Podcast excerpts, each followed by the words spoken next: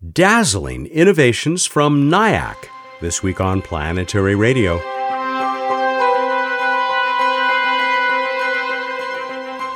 Welcome. I'm Matt Kaplan of the Planetary Society with more of the human adventure across our solar system and beyond.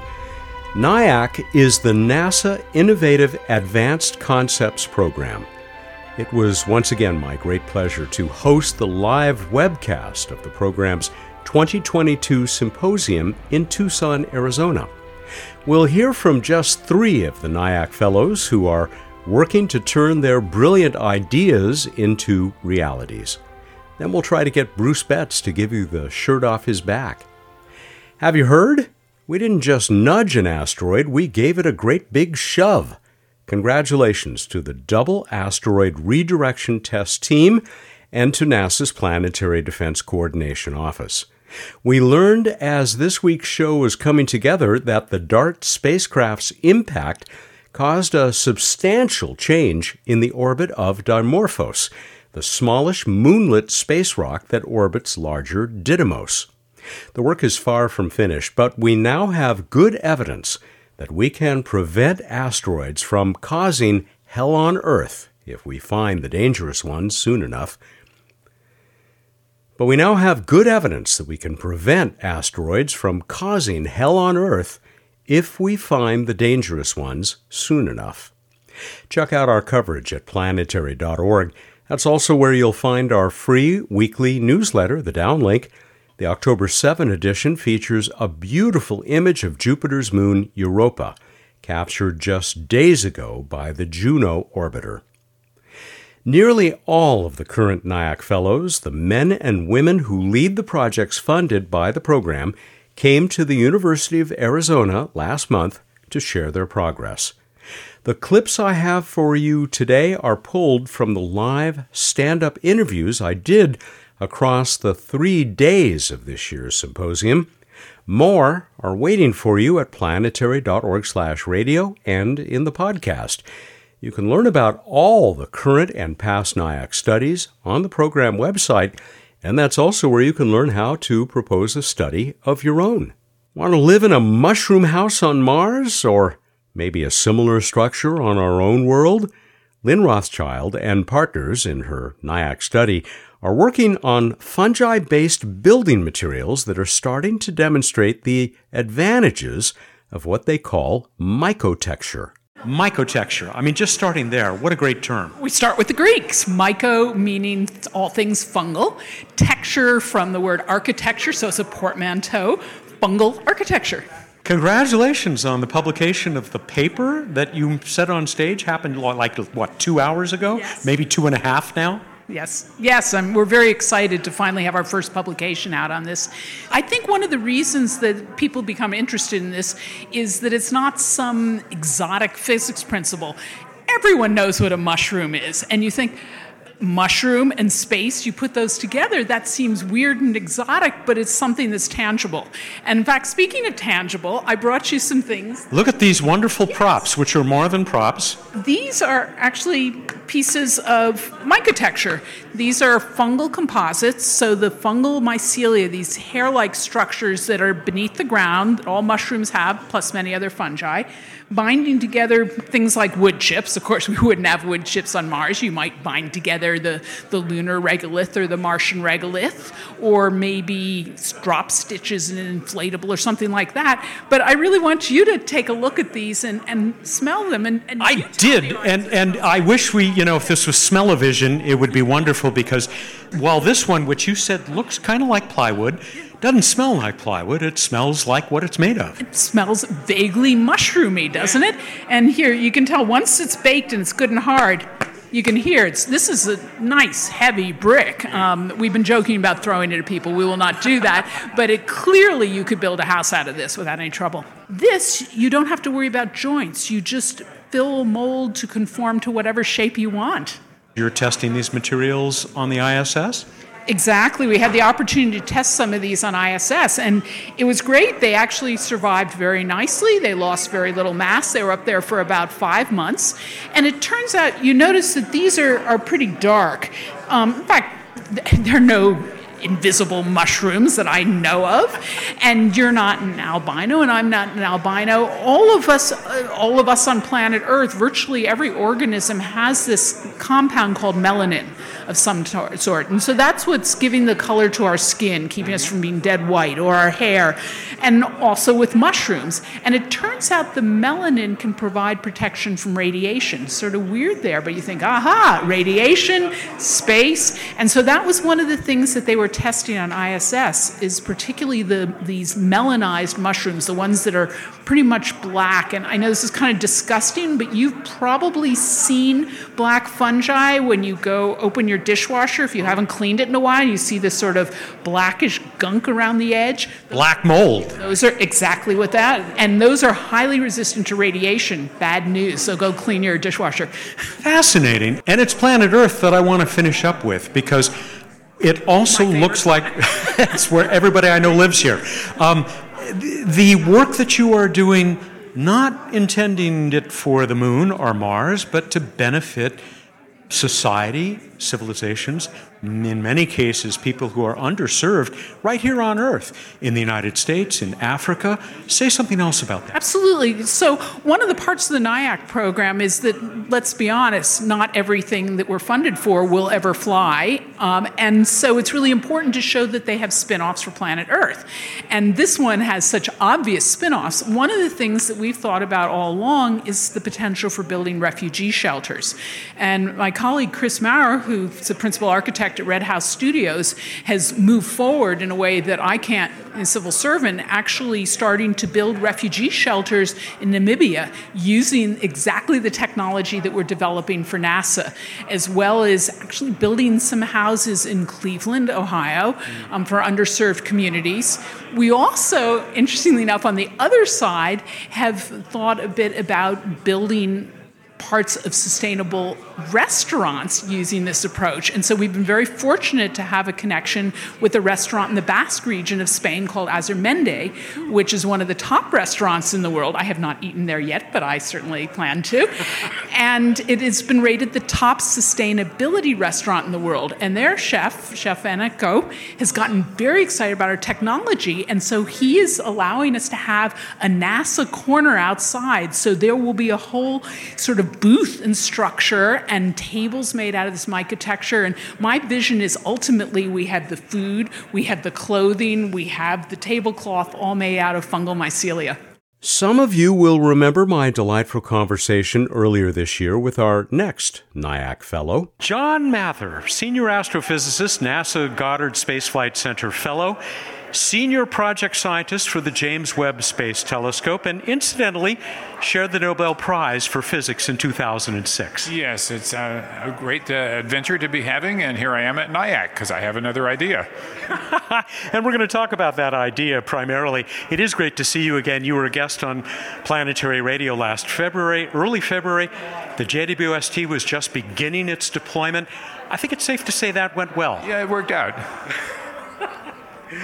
well, we could spend the next hour or two talking about the JWST and hopefully looking at some of those beautiful images. But this new proposal, which you have called Hybrid Observatory for Earth like Exoplanets, you're not sitting on your laurels, are you? No, this is an idea that uh, actually is not new. Um, other people thought about it, but I think the time could be now for doing it.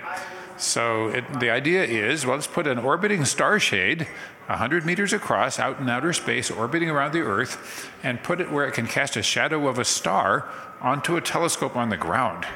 So we're building really big telescopes on the ground. They're going to be a lot bigger than we can build in space anytime soon. So the biggest one is 39 meters across, which is six times as big as the Webb. And it's a lot bigger than the biggest one NASA plans to do in the future in space. So let's see if we can do this. So how does it work? Well, I've cast a shadow. Uh, that blocks the starlight, and then you can see the little planets that are next to it. That's pretty hard, but it's not impossible. What's that figure that, that, on average the stars outshine the planets circling them by how much? Well, the sun is 10 billion times brighter than the Earth. So that's, uh, well, you're trying to find a firefly next to a searchlight. Well, you just got to not look at the searchlight. The star shade itself quite a beautiful object, very interesting shape. And you made the point that a, good part of the design that you guys are looking at is based on prior NIAC work. Absolutely. Webster Cash proposed this back many, many years ago, maybe more than 20. And uh, they found the solution, the mathematical shape that was required to make the pointed star shade keep the light away from the telescope. There's a thing called diffraction.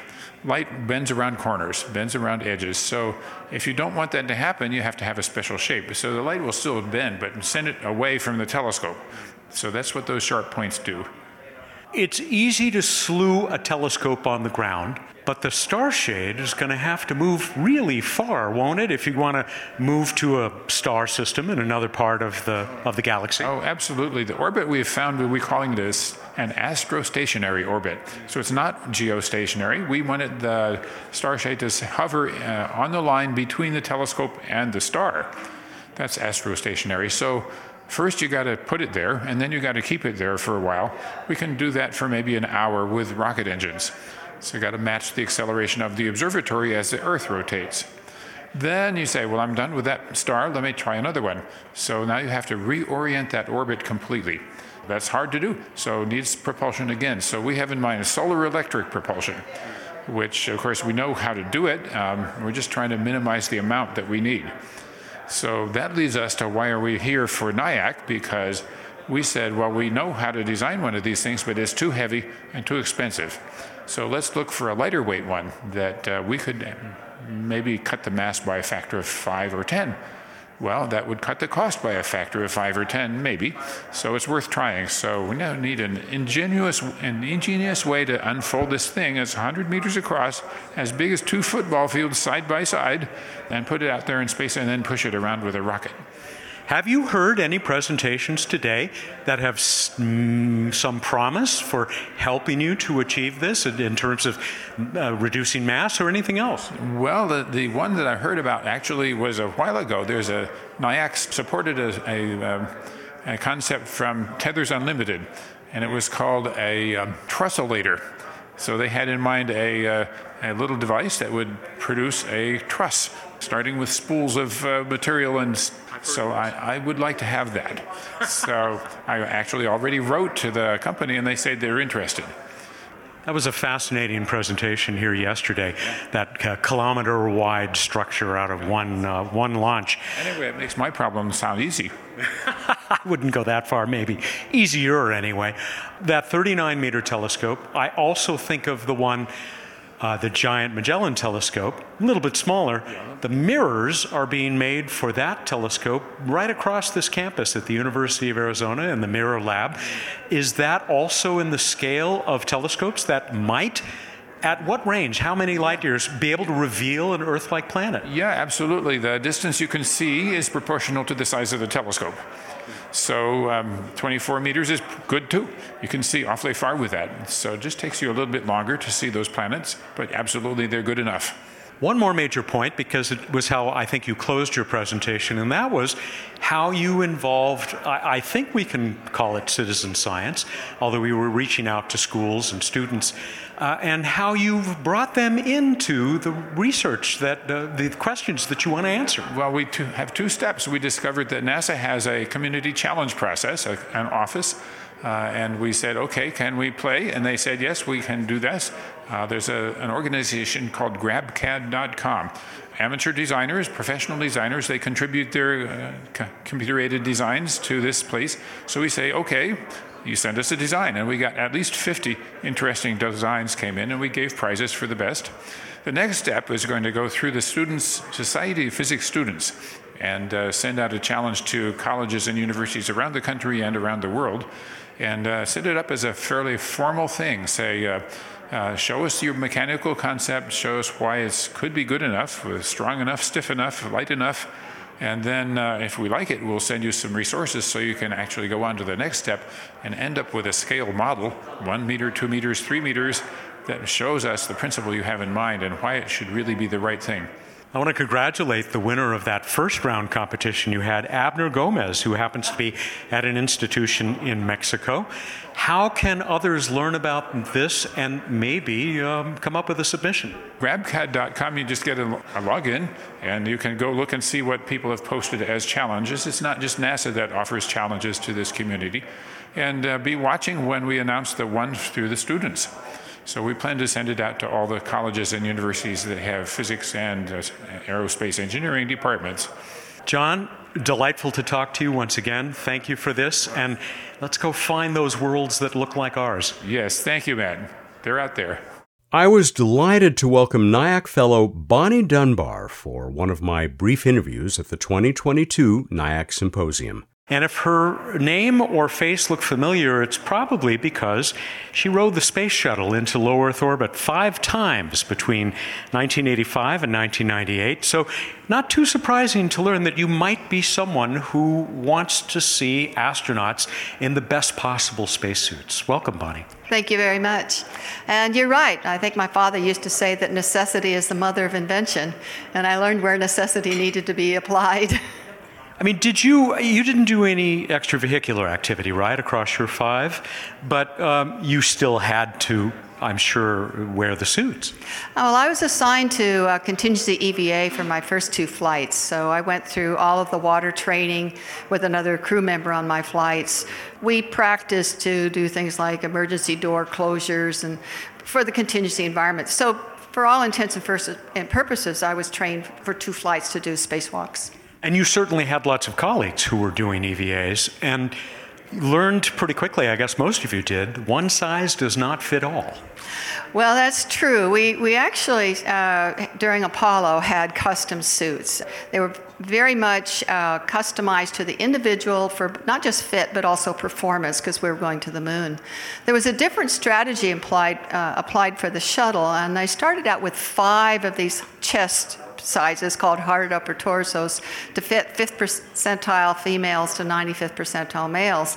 And for budgetary reasons and engineering reasons, by the way, that was reduced at one point to two and then back up to three. But the smallest size ended up being medium and then went large and extra large. And unfortunately, those original HUTs also were sized for shoulder widths that were more male oriented. And so it made it very problematic for most of the women to train in them. And during your presentation, I mean, you had slides, one in particular, that really demonstrated once again basically a spacesuit, especially one that is designed to for walking on the moon or Mars or being out there in in space. These are human-shaped spaceships. Well, absolutely, and that actually makes it more complex and difficult to design because you have to have mobility in them. Altogether, if you count the liquid cooling garment on it, you've got about 17 layers of fabric all bunched together that you've got to move when it's pressurized. You're like a balloon, and the delta pressure is about 4.3 psi. So as soon as you do that, you rigidize these soft, soft fabrics. Now you still have to bend your elbows, you have to be able to work your gloves, and if you're on a planet, you have to be able to bend over and you have to be able to bend your knees because you're now a planetary geologist. So it's, it's a complicated problem, but one that we want to take on. I'm also thinking you got to get back up if you happen to fall down while you're on the moon or Mars. What is digital thread, which is sort of the catch all catchy term that you've come up with? Well, I didn't invent the term, I'm applying it. Digital thread is actually relatively new in the literature, but it's the whole process started, I think, I think out in aviation, where now we can design airplanes digitally. We can apply computational fluid dynamics. We can design wings and look at the flight, all in modeling and design the airplane, then go build it. So I thought, well, why can't I do that with a spacesuit? Because we haven't actually designed a new spacesuit in 45 years, so there are no digital CADs of this, the suits we're wearing. Hmm. But if we start at the very beginning and we can build the models and we can scan the human to go into the suit, and then we can look at performance, we're calling it the virtual thread first, and then start to follow the, the steps of a digital thread that's used in manufacturing in airplanes, for example. And that's when you pull everything together.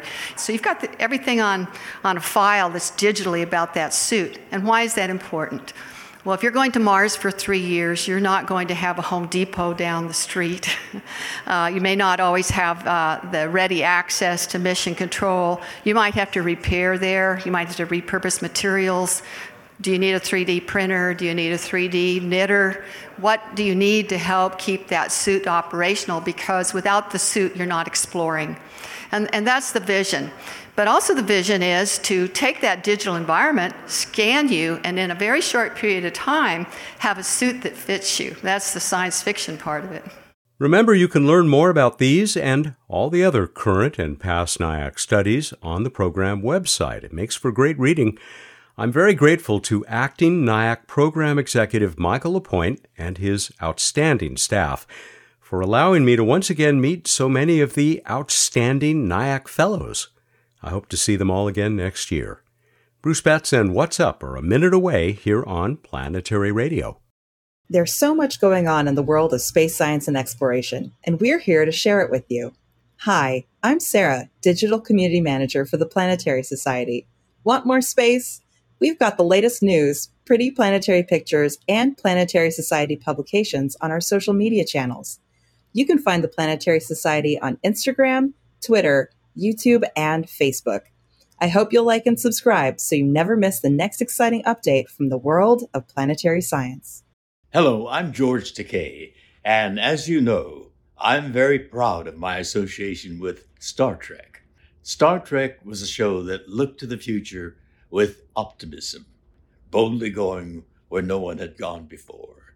I want you to know about a very special organization called the Planetary Society.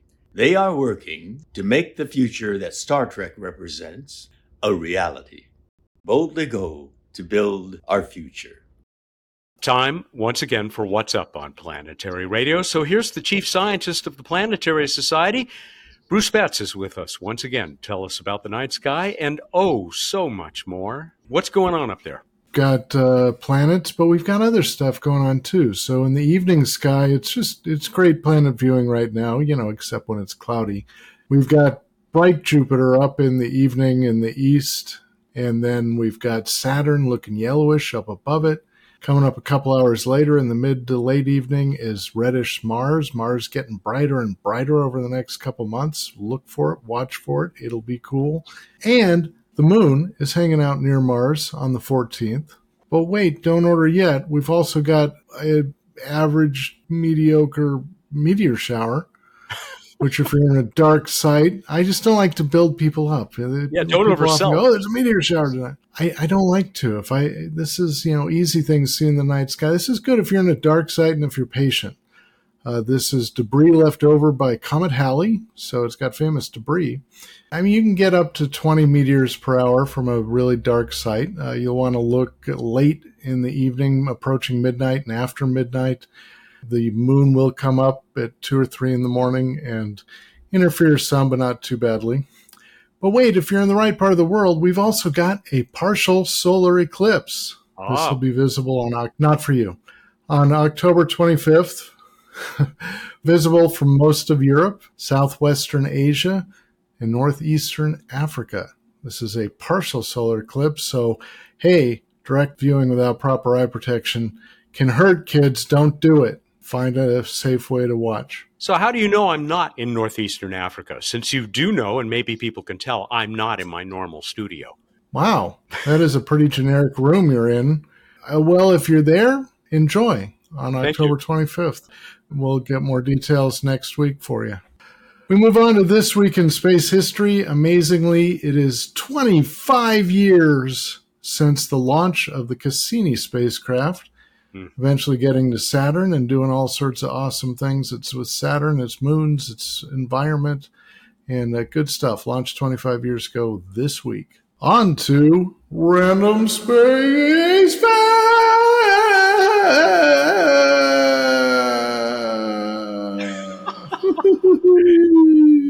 Friend to you and me. George, George, George.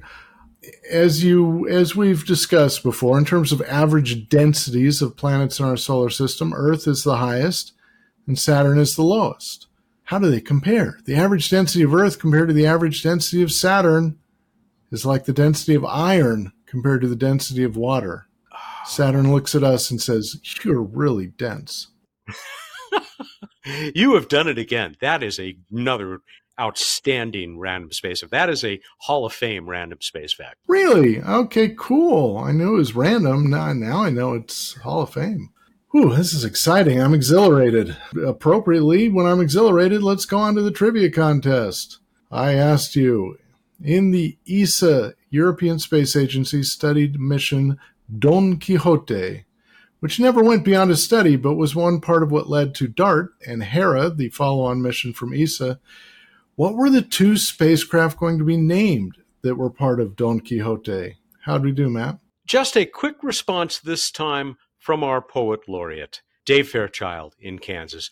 Don Quixote was a mission ESA had in mind, deflecting of an asteroid Hidalgo's main design. Sancho hung around to watch, to film Ejecta's stream, and Dart just showed us why it's not impossible to dream. Get it? Impossible dream? Oh my gosh, I didn't get it. Wow. Wow. Impressive.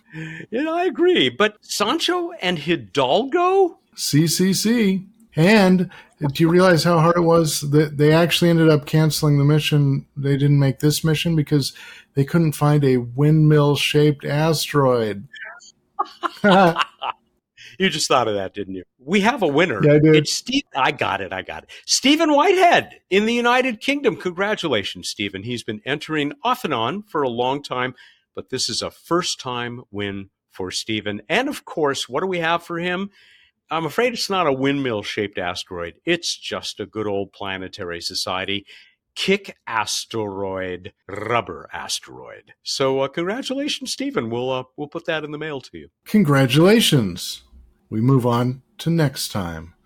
As of now, October 2022, what spacecraft at Mars has been operating the second longest? Ooh operating at Mars, the second longest. Go to planetary.org slash radio contest. Currently at Mars and operating. Second longest one doing that. It's clear. Thank you. Yes.